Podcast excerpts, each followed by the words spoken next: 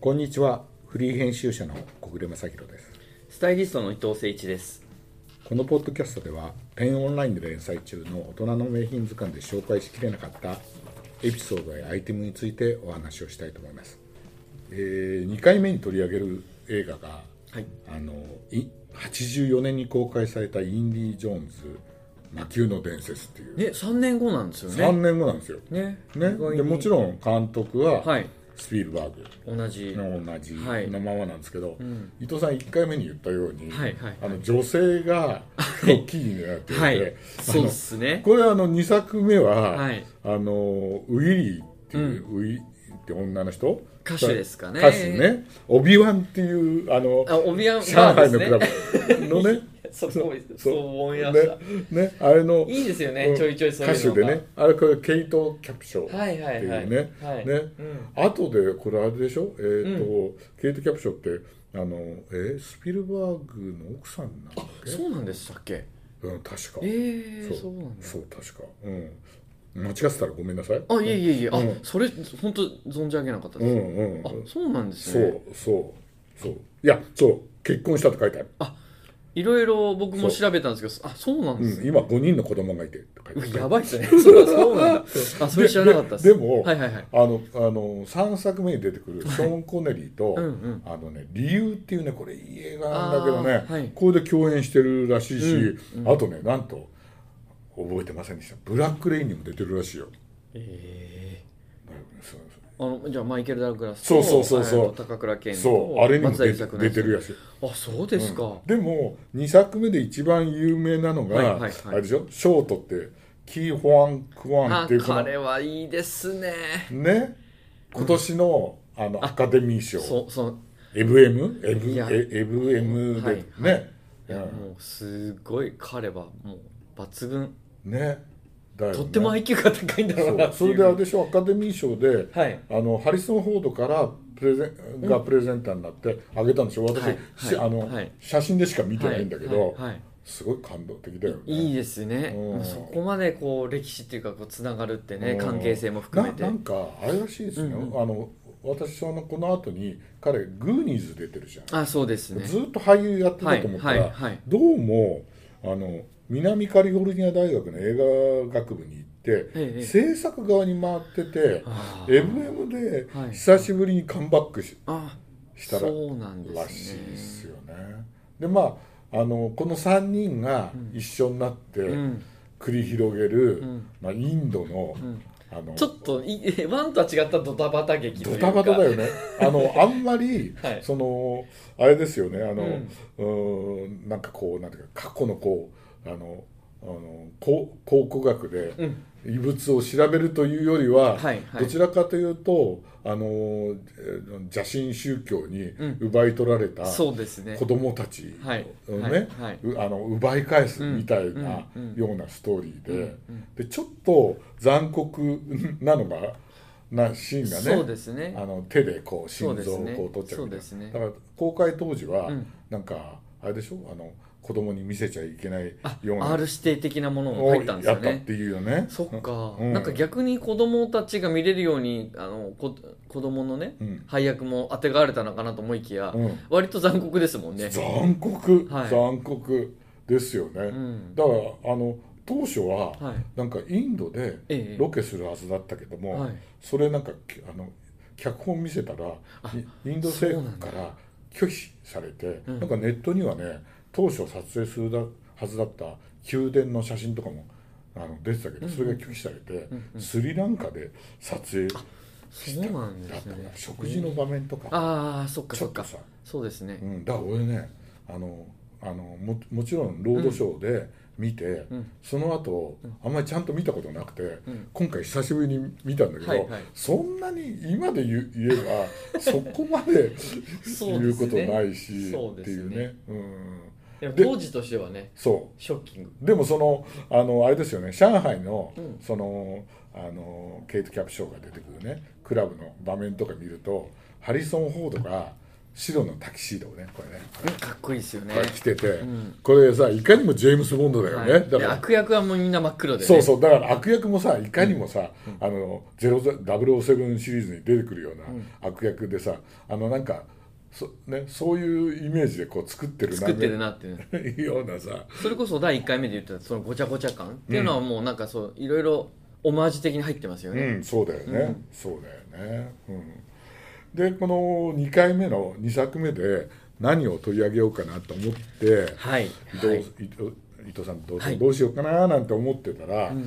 ーまあね舞台がそのアジアというかさ、インドっていうことがあって、あのーし珍しくインディーが最初は着てるんだけどあのーいわゆるレザージャケットを脱いはいで、はいはいシャツ姿にはいなるそうで場すね面が多くてで,、うんなんでこのねインディのユニフォームの一つであるシャツをうん取り上げようかななんて思って伊藤さんどなんかカーキ色のシャツそうないねですかみたいなそうねですねことを言ってたんだけど、うんうんそしたらあの私の方が先に見つけたんだっけはいあのアメリカのカジュアルブランドで、んバナリパバナリパブリックはいこれで似たようなシャツがあるよっていうねそうですね、うんであのーそれこそ確かにバナリパは毎年、うんそういうサファリシャツっていうか、うんまあリネンの素材だったり、まあツイルもありますけど、うん毎年やっぱり作り続けてるんで、うんまあ、ディテールもね、うんすごいしっかり、うんちゃんとこう周到してるし、うんうんそう毎年変えるっていうのはいいですよあのねうん多分ねここ数年もう一回、うん、あのもあのもともとねバナリパの話をちょっとすると、あぜひぜひ、うん、1978年にね、あのメル・ジーグラーっていうのと、はいパトリシア・ジーグラーっていう、うん2人の夫妻が始めたブランドで、あのカリフォルニアのミルバレーっていうサンフランシスコの北14マイルううにあるんだけど、そこで、あの2人で創業したちっちゃいブランドなんですよ。であの旅行2人ともね旅行が大好きで,、で旅行先で入手したこうサープラス品とかを店頭に並べて、自分のところで売っててあのあのトラベローグっていうねこれ多分今日バナリバから置かれた、そうですね、うんバナリこれがパトさラんベかロらーグともはい、言われたらしくて、カタ貴ロ重グなを、うん本を、はあの発行してて、はいサファリファッションも本当にお扱うお店で、はいで私初めて行った時はニューヨークで見たんですけど、ええあのそのね写真が自分で撮ったんじゃないかこう見てあーすごいんですよそうですねあの本当にサファリで、はいはいあのお店の中にうんジープがこうね、はいはいジープがこれジープかなそうですねあってこうあのゾーンをこうねこれ偽物もしれない いいのかどうかは別としてねそうそうそうはい今だったらそうですねんもうアフリカのサフはいはァリいみたいなね、うんあのことでやって世界観がやっぱそうバナリパすごいですそうよだからねこの世界観が、うんあの本当にインディ・ジョーンズの世界いやあそうそうそうそうそうにそのもそうですねのでで,、実はそのバナリパっていうのは、バナリパブリック、まあ、我々バナリパバナリパって言ってるあの83年にギャップ参加になるんですよあはいそれでギャップ参加になって結構早いんですね早いんです早いんですよ、うんだからあの私も初めて見た時はもうギャップ参加になってて、で実はニューヨークであのその前も話したと思う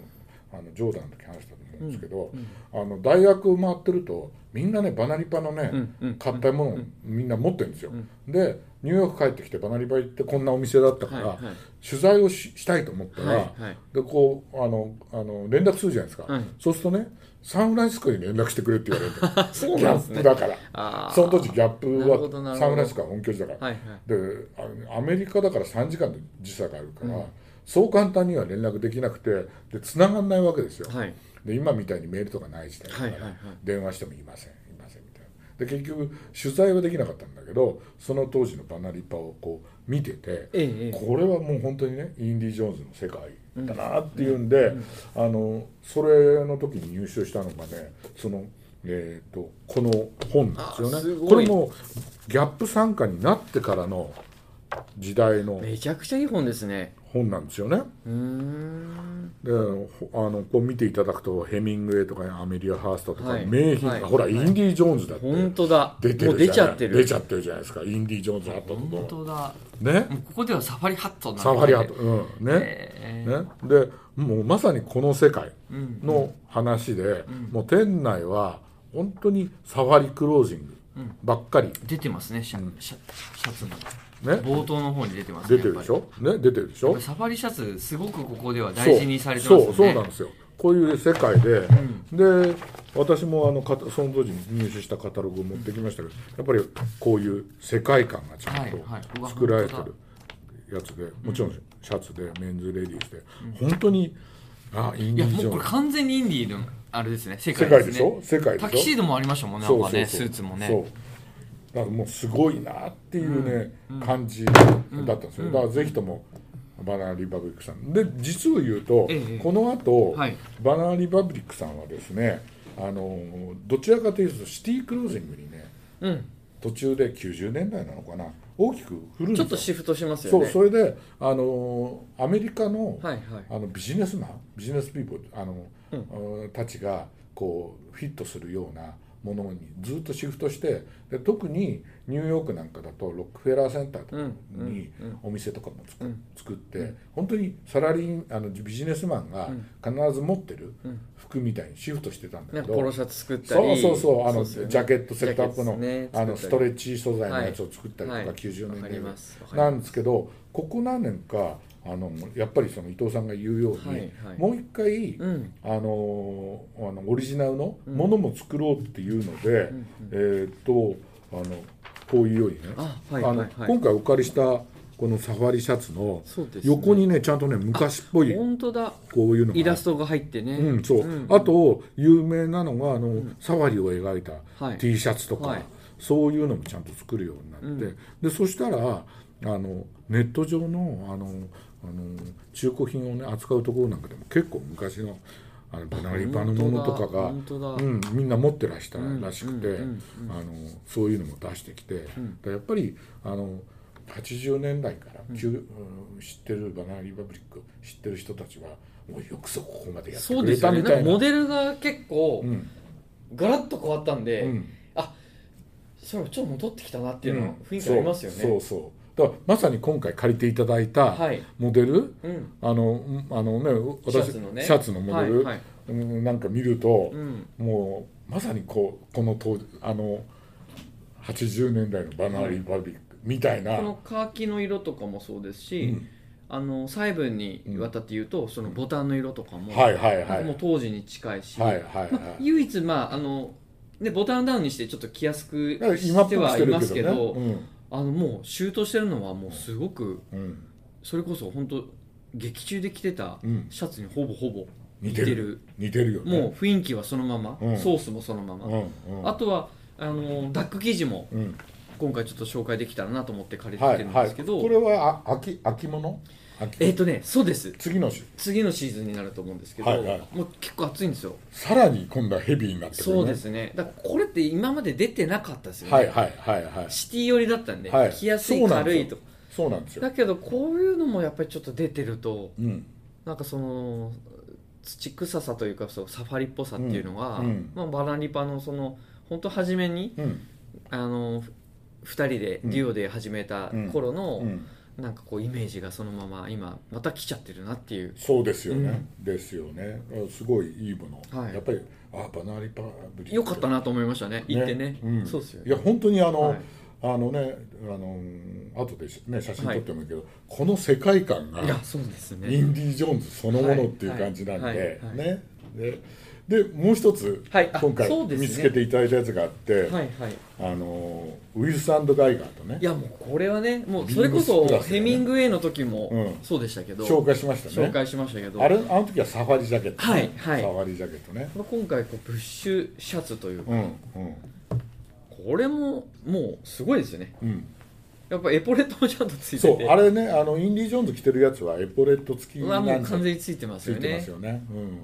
なんかね、うんこれこれこれがね、はいはいはいえーっ、とね俺ね探したやつなんですけど、 当時のウィルスウィルス海岸の昔のシャツなんですよ。うんで、あの映画をよく見てると。ポポケットの下にダーツがこう取ってあるじゃないはい長の取ってますねそれは取ってね昔からウィズアンドガイガーであったんですよああなるほど、ね、それでもう一個ねベルトがついてて、はいベルトで締めるようにやなったシャツがあってウエストベルトの方ですよそねうそうそうそう、はいはいそれがねどうもねあったらしくてそれがねセレゲンティっていうモデルらしいんですけどそれを多分ね、うんはい映画用にあの作ったんじゃないかなと思ったんだけど、はいでもこのだからそのルーツを引くウィルス・アンあド・そガうイダですー、よねビームスプラスさんよくここまで作りましたよねいやもう見てくださいポケットいわゆる腕のそのショルダー部分にもうポケットもついてるし、もうちょっと可ガ愛いでンしパょッチがあってね、 はいガンパッチもあってこうポケットのサイズも全然違ってたりとかあーこれはすごいあとやっぱ素材ですかね素材素材もやっぱり素晴らしいそうこれはすごいねだってこれあれだもんいいですもんブねルシュ・ポプリンだもん、ねブッシュポプリンですもんね、うんこれをさ採用したことによって、はいヘミングウェイもこの素材がいいっていうんで使い出したの、あとは、まあ、ビームスプラスさんさすがだなっていうところが、まあ、メイドイン USA そこれ意外ないんですうよないよねうん、チャイナとか、まあ、そう悪いっていうわけじゃなくて、うん US でも作れないんでなかなかそのそ工れを場を探すだけだって大変だから大変なのに、うんまあ、値段もねうん割りかしできますけど、いやーこれはねジャケット1枚買うよね値段ですよね、うん、でも一生もんだと思ってうん、いねや本当、うん買っとけばよかったなって思うあれですよね、うんうんだってシャツですよねあの私の知り合いでも、うんウイルスさんの会が一生懸命探して、はいはいはあいの中古品を探してる人いるもん、ねそういう人多いと思うんですよ、だ結から構代々木とかね、うあの下北とか、うんそれこそ高円寺でも、あの外が置いてるとこありますよ、うんうん古着で、うんねだから、そういう人たちにとってはねこのサファリシャツっていうのはで特にね、あの魔球の伝説なんかだと、あはいはいもうはいさ、はいハリソン・フォードがさ、はい片袖取れちゃってさ そうで すねね、あのもうはい腕、う二の腕出してさ、はいはい着たりとかしてるじゃない、はいはいね、だからもうこあのサワリシャツのねを堪能できる映画なんで、あの皆さんあのね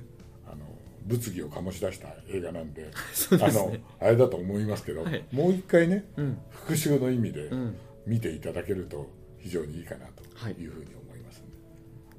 ありがとうございました